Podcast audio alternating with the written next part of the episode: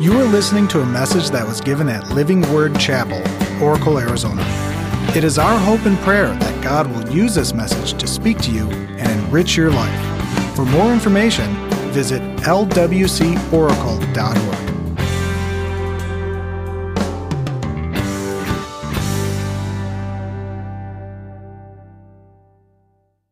I can read scripture on it, and I can. But let me tell you something. Mine's in English, and I, I I've never heard God speak through my Bible here. I hear Him speak here, and and He's never spoken to me in Hebrew. I've had it. Never spoken to me in Greek. I've had that. But I study from the English, and I study from the Hebrew and the Greek but I listen from the voice of the Spirit. And when you hear the voice of the Spirit, it will always be in your language. If you can remember that, it'll help you. When you hear the Lord speak to you, it will be in a language that you understand because He understands all languages. In the last days, it was, they were all together in one place when suddenly the sound of a mighty rushing wind came in, filled the whole house.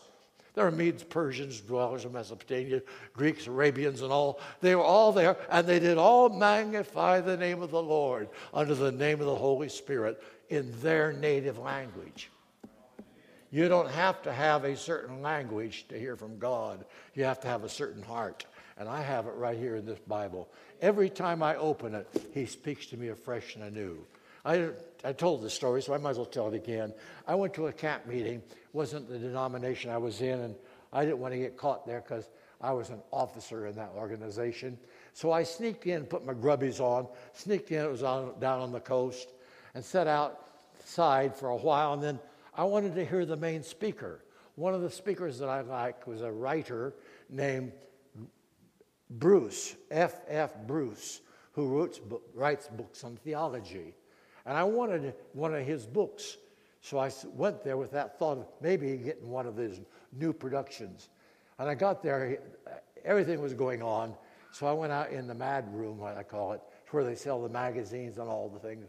Stood around. The meeting was going on, and he wasn't the speaker that morning.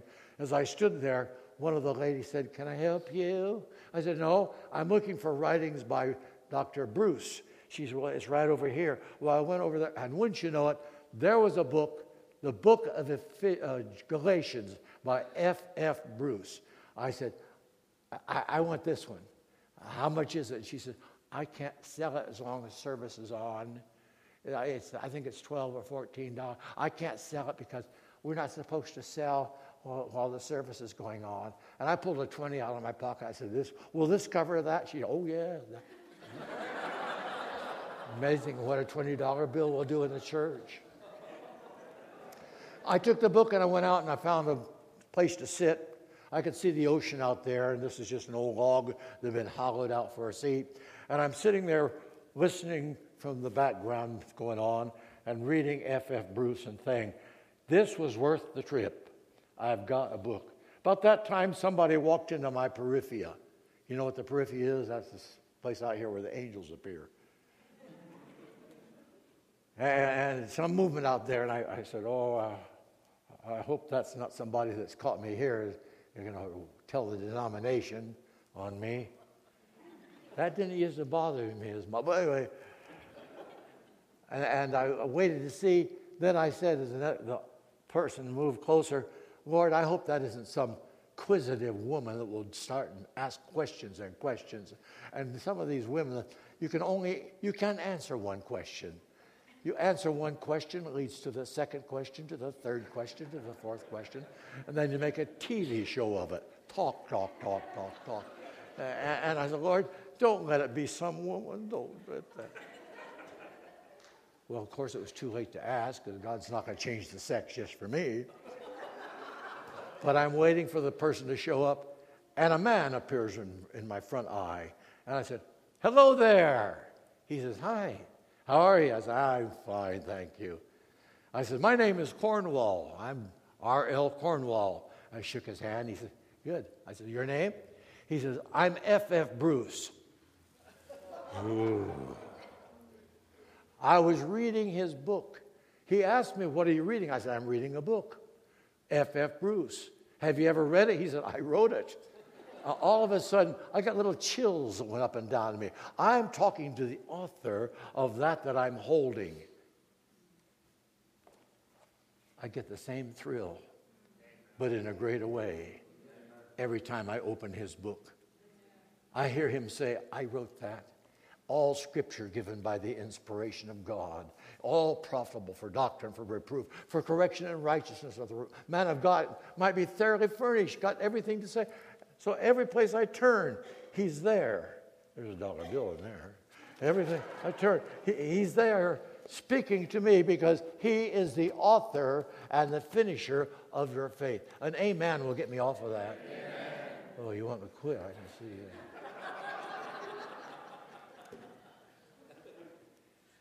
well, I know how to preach. I'm not going to preach today.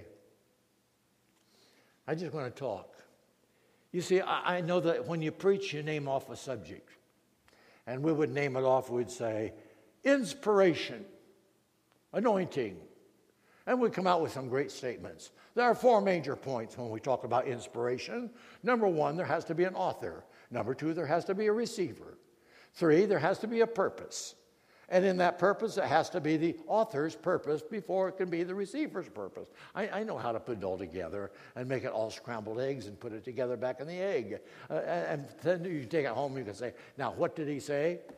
Oh, yeah, that's what he said. You get eggs all over yourself. Uh, I, I, I know how to put them together and make it work, but I don't want to do that. I want to just simply go into the Word of God and talk about the things of God and see if we can't learn something will help us. Would that be all right with you? Amen. Say yes, because I'm going to do it. Yes. All right. Your Bible is divided into major parts in the books, each one separate by itself. However, there's one section of books that was written by one author. It's called the Pentateuch. It's speaking of five being Pentateuch, the first five books of your Bible. And the very first book of those five is Genesis. You know the rest Exodus, Leviticus, Numbers, and Deuteronomy, all written by Moses. Now, this man, are you still listening? These men, each and every one of them that writes in his word, have to do it under the anointing. Now, there's something strange about the writings of Moses. He writes about periods of time before he was born. And a big portion of the thing that we have in doctrine is formed by the writings of Moses, clear down to the writings of Paul or James or any of the other writers. It all starts way back here with the beginning. John even picks it up when he starts his writing. In the beginning was the Word, and the Word was with God, and the Word was God. Well, where did he pick that up? In the beginning, God created the heaven and the earth. So it all ties together out of that one writer, a guy by the name of. I didn't hear you. Right. So this man is going to be important to us. Let's look at him just a little bit. He's not some kid floating around in a bulrushes being shoved by a stick on the side by his sister Miriam. That's not who he is, but that's the baby story that we have of Moses. The man who is just so small and so nothing. No, he is pushed to a point that he goes to his enemy's house. And there he lives in Pharaoh's house and grows to be quite a high standard man. In the eyes of the Egyptians, this is top grade stuff. In the eyes of the Jewish people who are now in destruction because of the change in government. He is somebody to be feared because he is of their seed, of their circumcision, of their covenant, but he is not with them because he is picked, mixed up in the political world that he's been forced into. And in this whole thing, he makes a major mistake. He tries to defend that that he came from by taking the life of somebody, and now he has to flee. At the time that he flees, this man is not a kid. He's 40 years old. Now, 40 years old is 40 years, no matter what period of time you put it in, it still takes 40 years. He's 40 years, and he flees for his life and heads for Midian. And as he gets, gets there, he is a stranger there. There's a guy out there by the name of Jethro. He has a huge flock. He's got girls. Everything seemed to work out all right. And there he is getting water at the pool. And one of the girls kind of eyes him, and he kind of eyes the girl. They go home. So, we saw a man. And they go home. And Jethro says, Where you girls been so late today? Well, we saw, we saw a man at the pool. Well, what was he? Well, he was a good looking guy. Well, bring him home for dinner. Well, it wasn't that he wanted to eat him, he wanted to serve him. So Jethro brings him home for dinner. And from that time on, we've got Moses disappearing from our history. He is going to be there for a short time until he moves out from there back into what God has called him to be. Oh, I mentioned short time, 40 years. Another hunk of time is going to happen. 40 years as an Egyptian, 40 years as a Midianite. Now he's 40 plus 40 makes 80. He's not a kid anymore. And he's now walking along, and he has in his hand a nothing. All he has is a stick. It's called a rod. Thy rod and thy staff, they comfort me. It sounds good. But all that was for was to move the sheep around and to keep his balance. And when you get 80, you need somebody to balance you from time to time. And he's doing fine walking along. Little does he know what he's got in his hand. He thinks it's a staff. He thinks it is just the natural thing. He's got all the memories of Egypt behind him and all the successes that he didn't have, and he hears every day failure, failure, you messed up. You're a failure. He was a failure from the Egyptian viewpoint, he's a failure from the Jewish viewpoint. You're a failure. Here I am, a chosen failure. Chosen. And he stutters. Now, you'd stutter too if you worked for your father in law for 40 years. he stutters, he doesn't even talk very, talk very well. But who's to talk to? A bunch of dumb sheep? Now, I'd hate to say that.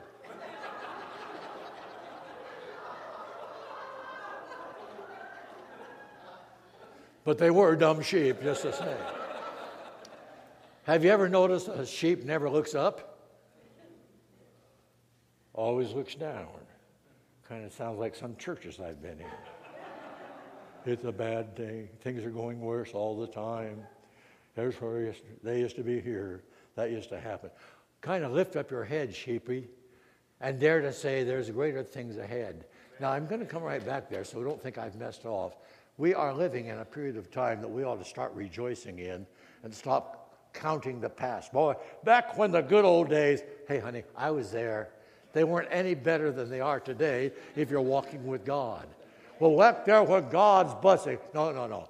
I feel as much or more of God's blessing today than I've ever felt in my whole life. I happen to believe that we are headed toward the end of the age, and God's Spirit is being poured out in greater measure, in greater division around the world. now you're going to go to a movie, and you're going to see man's interpretation of who Jesus was. I hope it's good. If it doesn't go according to the Word, enjoy it, but go back to the Word. This is the way it really was. Now, when I, I need a drink of water. Oh, here it is.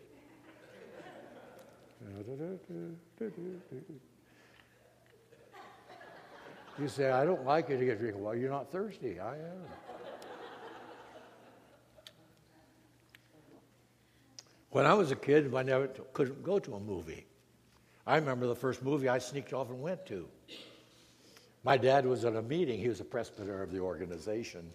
And I heard that there was a movie downtown that I ought to see. I'd never been to a movie. I didn't know what to do. But I wanted to go so badly. It was on a Monday when Dad went to a fellowship meeting. I got sick all of a sudden. I couldn't go to the fellowship meeting. And so I stayed home to be pray- Dad prayed for me before I left. As soon as they're out, I got my money and I went down to see if I could go to the theater. 25 cents. It costs a little bit more now, they tell me. I walked down and it was an adventure story. Frankenstein. Now, seeing a movie for the first time, Frankenstein is not the best choice. I walked up to the counter and I put down my quarter, and she says, I started, she wait a minute. Oh boy, I'm caught. Take the ticket. Oh, okay, so I took the ticket, came off of a big roll, walked in. I'm walking in the theater for the first time. I get through the door, and the guy says, Wait a minute, give me your ticket. And tears it in half. Thank you. Now I got a half a ticket. it's worth 12 and a half cents. And I walk in, and it's dark. And the movie has already started. Now, this is where you buy the candy, but there's nobody behind the candy thing. I didn't have any money anyway. So I, I went to the door and I opened it up, and boy, it was dark in there. So I started down the aisle feeling, no, no, no. Nobody there. So I moved in and sat down. Now I looked up, and just as I looked up, came off. I want you to know I got up and ran out so fast. The door still is swinging, I think. I ran all the way home. I repented. I, I, I did everything. I really got right with God while my mom and dad were gone. When I, they got home that night, I was lying in my bed weeping because I knew I was so guilty. I was going to go to hell. I'd never been to a movie before. I came, mother came in, she said, What's the matter, son? I said, I'm sick. On and on and on. You know how you get. Dad came in and said, What did you do? Now, my dad was my best friend. I said, Dad, I sneaked off and went to a movie. What'd you see? And then I have to tell him, I didn't see much of it about the first minute. Now, the reason I tell it is that left a mark on me for the rest of my life. I still measure everything that comes across the movie screen as less than this. But this is more than anything. Thank God for those who can, in their imagination or in their drama or in their studies, put in a film form something that is real but let's make sure that it's real according to the Word of God. Now, I didn't put that in the first service, so if somebody asks you, did you get a uh, longer service? You tell them, yeah, he got on that screen thing and couldn't get away from it. But, so that'll take an extra two minutes. How many can give me two more minutes extra? Way up high, please. Two more minutes. Two, four, six, eight, ten. 12. I can add. Moses, can you go back where we were? He's walking along with his no identified stick. And as he's walking along, there's a burning bush. And he says, What sort of thing goes on here? I've been all over this desert before. I've never seen anything like this. I will turn aside and see what's the meaning of this. And Moses walks over to the burning bush. Now, you think Frankenstein was t- tough. Try this one. The burning bush is not being consumed. And out of the burning vo- bush comes a voice. Burning bush that talks. He'd never seen anything like this before. And he stands there, and a voice comes out and says, Take your shoes off. The ground that you stand on is holy ground. Oh, my and off come the sandals, and he says, Who are you? What do you want me to do? Talk about an exciting moment in time. And he cries out for help. And the Lord says, Take off your shoes, and begins to talk to him. Now, what is happening at that moment? God is choosing a vessel that he can use and anoint. Man is not choosing. Moses was taking care of fish, of, sheep. He was not interested in anything but getting the sheep to the next green, green pasture or a place to drink. And God interrupted that whole thing and he said, You, you stand by this bush. And you say, Who, man? Me? There's so many about you. And when God puts his finger on a person, he now becomes responsible to respond to that call. You that have become elders and deacons, you never planned that. You never worked for that. But there came a time in your ministry or in your life when somebody said, I'd like to have you. I'd like to have you. Would you consider? Would you, and your little chill went down your back. It was either a thrill or a fear went down. Me, an elder? Me, a deacon? Yeah, would you? I want you to know that that same thing happens to every minister that's worth his salt. There better be a call of God that hits his heart and turns a fire on on the inside where he can say, I am a chosen vessel. But you're stupid, I know. But you're ugly, I know that. But I've been called by God. Why does he choose dumb, stupid people? Because they're dumb enough to hear him and stupid enough to be accepted. And he calls them, Lord, and we don't earn the right to become preachers.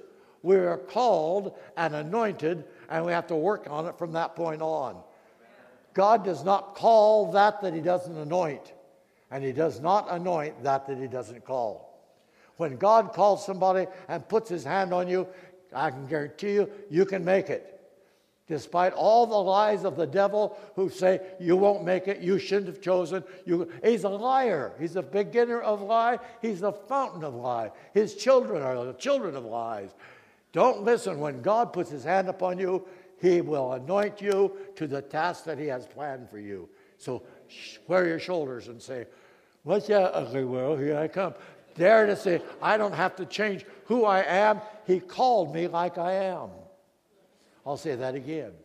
I don't have to alter who I am. He called me like I am. And I will reach others that are just like me because nobody else will reach that kind of stupidity except me. So he'll use the comic and use them for those who can understand that kind of a world and minister through them. Now he stands there with a rod in his hand. What do you want me to do? Take my shoes off? Yeah. And then the question says, what do you got in your hand? A stick. A rod, a stick. Well, it's just a stick, just a rod. And the voice says, Throw it down on the ground. You know the story, so I don't need to tell the detail. Throw it on the ground, and it turns into a snake. And old brave Noah reached over there and hit the snake and killed it. No. He ran. He, he's not only ugly, he's scaredy cat. Biggest thing that's ever been in his danger zone was a sheep. And he runs. And the voice says, Pick it up by the tail. and it turns back into a rod. Little does he know what he's got in his hand. Little does he know what happens when God puts his anointing on that vessel. Little grasp does he have to know that little is much when God is in it. And when he says, What do you have to offer? Give him what you have, and he's capable of turning it into what he wants done beyond what you are capable of doing. Pick it up by the tail, and he does. And now he says, Who are you? I, I am Almighty God. I want you to go down to Pharaoh and tell him, Let my people go. Who, me? You. I'm escaping him. I am a fugitive. I can't even come back to town. They gave me my hat and my coat and said, That's the way if you want to live. I've been gone out of that city for 40 years. And you want me to go back and talk to Pharaoh? Yes, I do. Who shall I say sent me? And he gives them that complicated sermon. Remember, he's not too smart of a guy. I'll give you a short sermon. I am.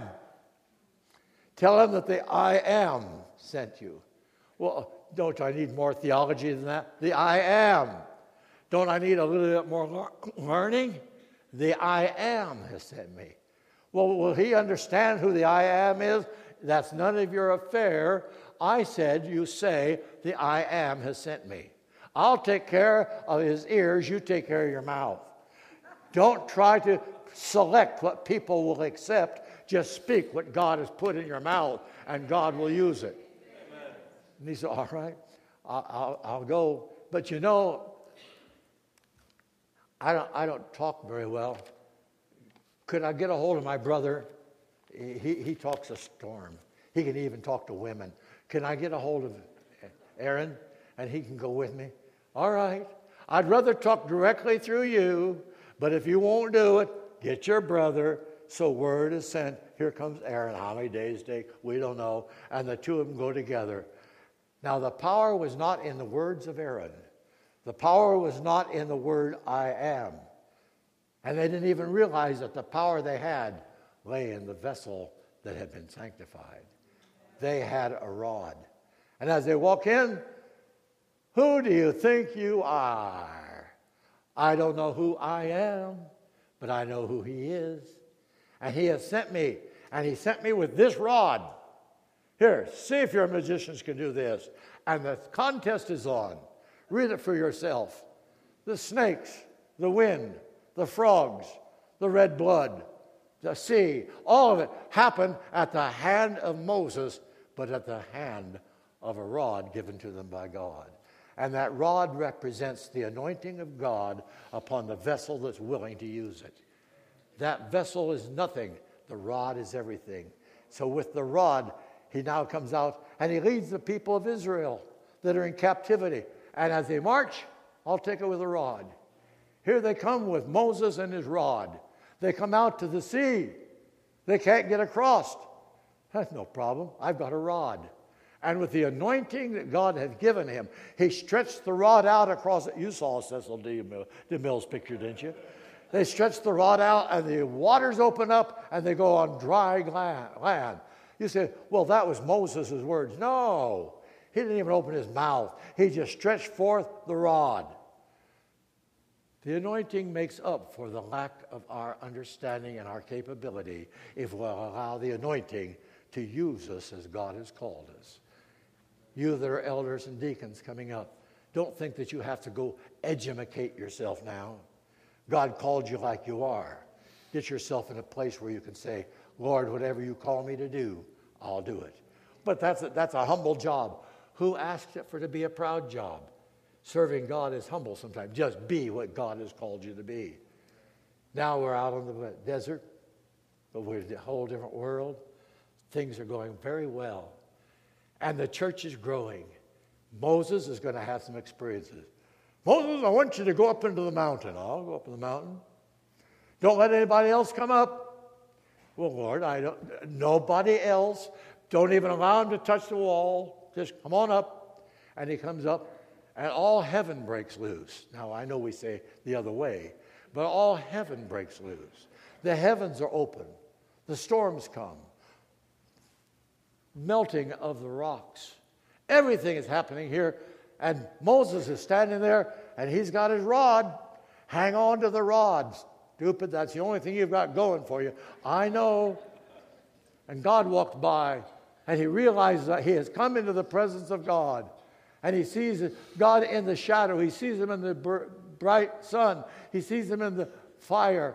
And he cries out, Oh, God, I, would like to see you face to face. And God says, You're not wired for it. I'll walk by and you can look at my hinder parts, but I, you're not wired for my face yet. So Moses looks at God's hinder parts as he walks by, and he has changed. He doesn't even know it. But a light is turned on in him, and his face is shining like a sun. He doesn't realize it, but God has done a great work. And God gives to him later time, writes stone and says, Take this. This is what will guide my people. Now, we're talking about a failure in Egypt, a failure in Media, a failure with the Jews, a failure all the way around until he gets God's rod in his hand. And now he is the head of a great mighty army. Out across, and on the story goes, How many hours could I spend with you on the journey? Would you take one minute? On the journey, it's that rod that does it. We're thirsty. Hit the rock, and out gushes water. We're hungry.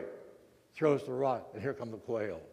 Every place he goes, I've got a rod, I've got a rock. You say, well, is that all he's got? That's all he needed. What he could do for Egypt would not avail. What he could learn from his mother would not avail. What he learned from God from the moment it happened until it was fulfilled is all that was important. And you don't have to plan what you're going to do if you just serve God. Just know His Word. Just love Him. Let the Spirit of God flow through you with your attitude and all, and it will happen. Now things are going real well. He's got a good helper, Joshua. Joshua fit the battle at Jericho. Joshua now is the fighter, and he's ready to clean house. So they clean house. They're marching now in victory. But there's a little nagging group in that church, oh, in that group, that think that it ought to have been done a different way. And so they get a team together and they start plundering a plot to take from Moses that God has already given. And a man by the name of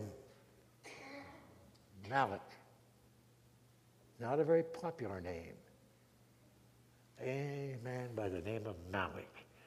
Where'd you come from? Well, do you remember a lot? Yeah. Do you remember the two sisters he had? Yeah. Do you remember the cave? Yeah. Remember where they used to live in Sodom? Yeah. Do you remember the morals of Sodom and Gomorrah? Yeah. The girls were raised with that attitude toward the morals. And now we're in a cave, and the only man around is their dad. And they get fearful and say, What's going to happen to us? We don't have any children, and we live in a cave. And they make a team. You seduce dad one night, I'll get him another night. We'll get him to impregnate us.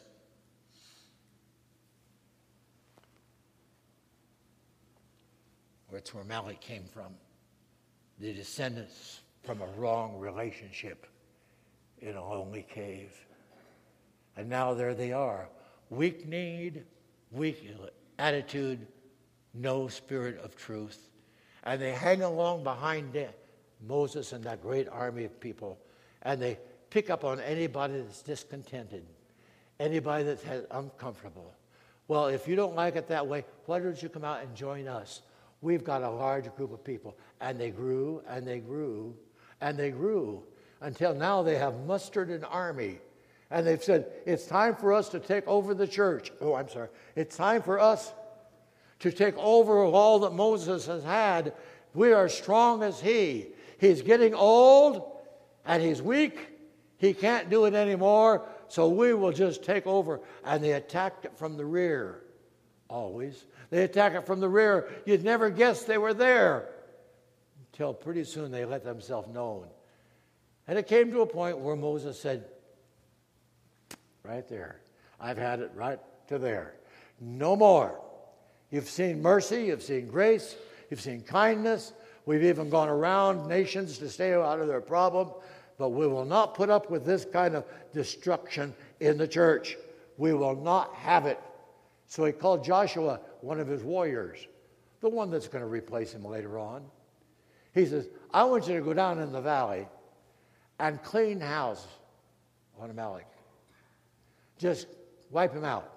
You mean you just kill him? Yeah, that's what we did. We don't have any jails. Just wipe him out.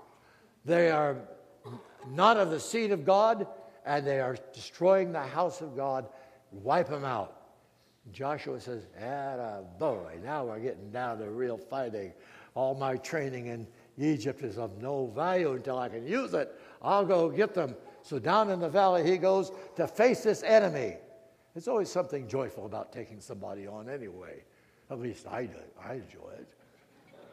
Don't challenge me. I'm not packing today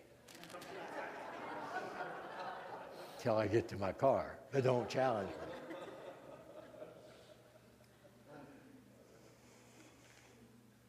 And the battle's going well. Joshua fit the battle at Jericho, Jericho. And he's doing a great job. Suddenly, he's losing. And he's looking for help. Where's Moses? He's always been right on the top of that mountain there, holding up the rod. Whenever he holds the rod, oh, here we are back to the rod again. Whenever he holds that rod up, I win. When he puts the rod down, I lose. Keep it up there, Moses. I had it. It's up here. You do the work, I'll do the shouting. I'm tired. Are you doing okay, Joshua? Doing fine. Wish I had a place to sit. And he holds it. Down in the valley, his sister, Miriam, says to her husband, Honey, look at Moses, he's up there. Why don't you and get Aaron, his brother, why don't the two of you go up there and take over for him? So Hur, now it's awful to have a name being a man, Hur. I wonder if his wife's name was his. No, it was Miriam. Hur says to Aaron, What do you think we can do? I don't know, but we got to go up and help him. So one of them says to the other, Let's get a rock. Let's get a big rock so he can sit down. And so they'll go get a rock of security and they tuck it in behind Moses. And he says, Oh, that, that, that, that that's much better. That, that, that, that's fine. Thank you guys for all your support. I don't know what I had to do. And if you weren't there to support me, I, I, was getting weak kneed. Now you say, well, that's not so. Hey, the guy is 82 years old. He's been standing out there a long time. He wants a rock to sit on. Isn't that right, Brother Bob? Yeah. We want a rock to sit on from time to time. Rock of my soul the Want to sit down. About that time, starts putting his hands down again. And Aaron says, Brother, you can't put your hands down. Joshua is depending on you. And on the other side, of Hur says, Get the hands up, Moses. Well, you guys want to carry it? We can't carry it. We can't take your staff. We can't take your anointing. It's yours. And don't you ever think that you can come to the house of God and get popular and work on the inside and replace the pastor. Don't you ever think that thought. That's the work of the devil. That is the work of an Amalek, and you will be destroyed. You get behind your pastor. Well, what can we do? Let's hold his arms up. And so now, remember who he is? The man who wrote the Pentateuch, the man who's been on top of the mountain, the man who talked to God, the man who did all the miracles with the rod. He's tired. He's not sinful. He's not run away with somebody else's wife. He's not stolen anything. He's not lied. He hasn't got drunk and done some foolish thing in his flesh. He's not done any of that. He just got tired. What do we do with the anointed people, ministers, who get tired? You fire them. or you hold up their hands. Now, how do I hold up the hands of those that are in leadership? I cry out to God, my God, I can't do it, they can. You have placed them here, now you've anointed them. I hold up their hands. I dare to believe that what they're doing is right. I dare to believe that it will last. Lord, bless our pastors. Lord, bless our leaders. Help them, my God. In the name of Jesus, let victory, let health come to them. And it will happen as you hold up the arms of those who can bear the responsibility of the anointing.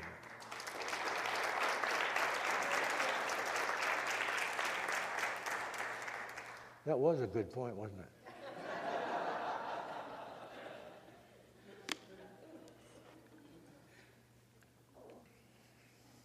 There he was. Lazarus, come forth. See, I'm going to walk on you. yes, I am. I'm going to walk right on you. Fish, get into that net. You touch the hem of my garment and you're well. Eyes be open.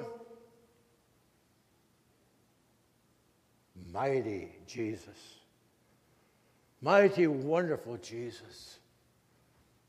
But the government says, who is the government that they can speak against me? What authority they have? My Father gives authority and He takes it away. Don't they realize who they're talking to? I'm Jesus of Nazareth. The women come around him.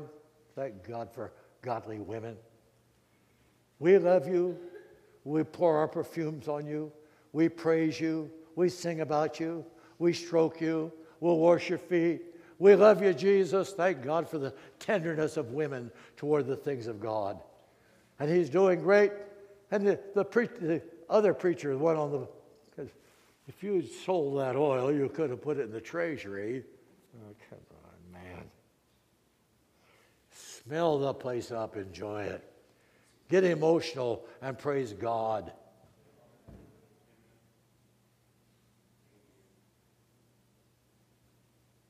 It is expedient, you, that I go away. I'm going to talk to my father before I go away. If you want to listen in, it's all right. Father, mine hour has come. Now glorify your Son with the glory that I had with you from the foundation of the world. All that you've given me, I've kept, given to these. I, have saved them all. I haven't lost any of them, save one, the son of perdition, that scripture might be fulfilled. Father, I'm coming to you.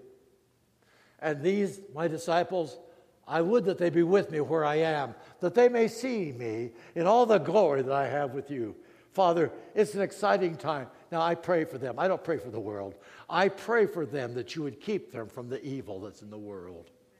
I pray that you'd preserve them and keep them all the days. Of, watch over them, Father. This is my flock. Thank you, Father. Father. Father. A day goes by. The victory song is over. And Jesus is alone in Gethsemane, saying to his disciples, My arms are weary. Can you lift them up for me? Would you pray a little bit with me? Jesus, the Son of God, walking on water, calling the sick, the dead, all now is asking for humans' prayer. Yeah, his arms were weary. And he begins to cry out, Would you pray with me one hour? I'll go over by that rock, the one that Moses sat on. I'll go over by the rock and I'll pray there. And he begins to weep and cry and pray with all that's within him, so much that sweat and blood come out of his pores of his skin. And he goes through misery at that moment. The human striving to live on, the divine seeking for supremacy. God has mercy. And he calls for Moses, Elijah. Go down there and comfort him. Some of you angels go down and comfort my son. They come. That's not enough. He needs somebody to hold up his arms. And he comes out and looks for them, and he sees them sound asleep, and he says, Could you have not just prayed in one hour? Could you have just prayed? Pray for Jesus? Yeah. Pray for the pastor? He's the one that has the. I don't have to pray for them. God will bless them. I know.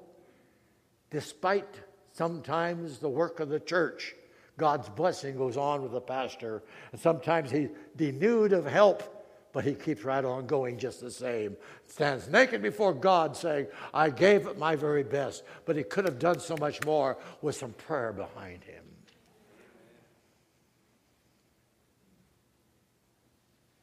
The angels are gone. The disciples are asleep. And he comes out and he said, Even the devil showed up. He's tested me in every way and he found no fault in me. Nothing he could lay his hand on that wasn't there. And now I, and before he can finish it, the government has closed in on him and he's going down the road. We'll see him on the cross. You'll see it in the movie, I think. Where are you, John? I'm beside mother. Where are you, the disciples? Where are the masses? Where's the blind man? Where's the halt man? Where are those people that you healed and blessed? Why aren't they here crying out against the government for my, for, no, no, no, no. Alone on the cross. All the souls he's ever won have been won. All the bodies ever healed have been healed. It's the end. Father, what? Remember me when you come into your kingdom. And he picks up the last candidate for heaven that he had the privilege of talking to. This day shalt thou be with me in paradise. Faithful to the very end to fulfill his purpose. Without the prayer of the saints, without the help of the church, without the, anything except, Father, into your hands I commend my spirit. He made it all by himself. It would have been far easier if somebody had been there to support him, I think. But he made it. I have a hard time with, Father, if it be possible, remove this cup from me. Nevertheless, Father, not my will, but your will be done. And alone he drinks the dregs of death and sickness and disease. What a miserable three days the disciples spend. What a glorious three days Jesus spent. And now he comes back with a whole body. And they say, Is that really you? Did it really work? J- Jesus, put your fingers and feel the holes. Give me a piece of fish. Jesus, it can't be you. We, we gave up on you. It's me. I am the same that I was. I now have my glorified form. Lord, what do we do? You want one like me? Keep serving me. And go the same way. As I am, so you shall be. And the resurrected Lord gives them hope for themselves. Now he gives the final statement. What do you have in your hand? Nothing. I don't have a staff. Yes, you do. You are you. You are the staff get together and stay in one place. And they were all together at one place when suddenly the anointing comes down from heaven. That that hit Moses by a burning bush, that that pushed the waters back for the rivers, that that was always God to give, now comes down and it falls upon 120 of them, and they do all speak in tongues as the Spirit gives utterance, and they begin to weep and roar and shout in their own language, in their own way. They magnify God. And that revival went around the world till you are today the product of what happened by the resurrection of Jesus Christ. And we rejoice in it.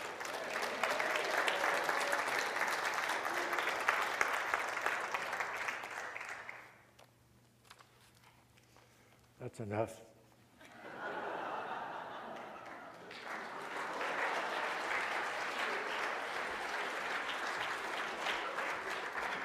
That was great. That was great.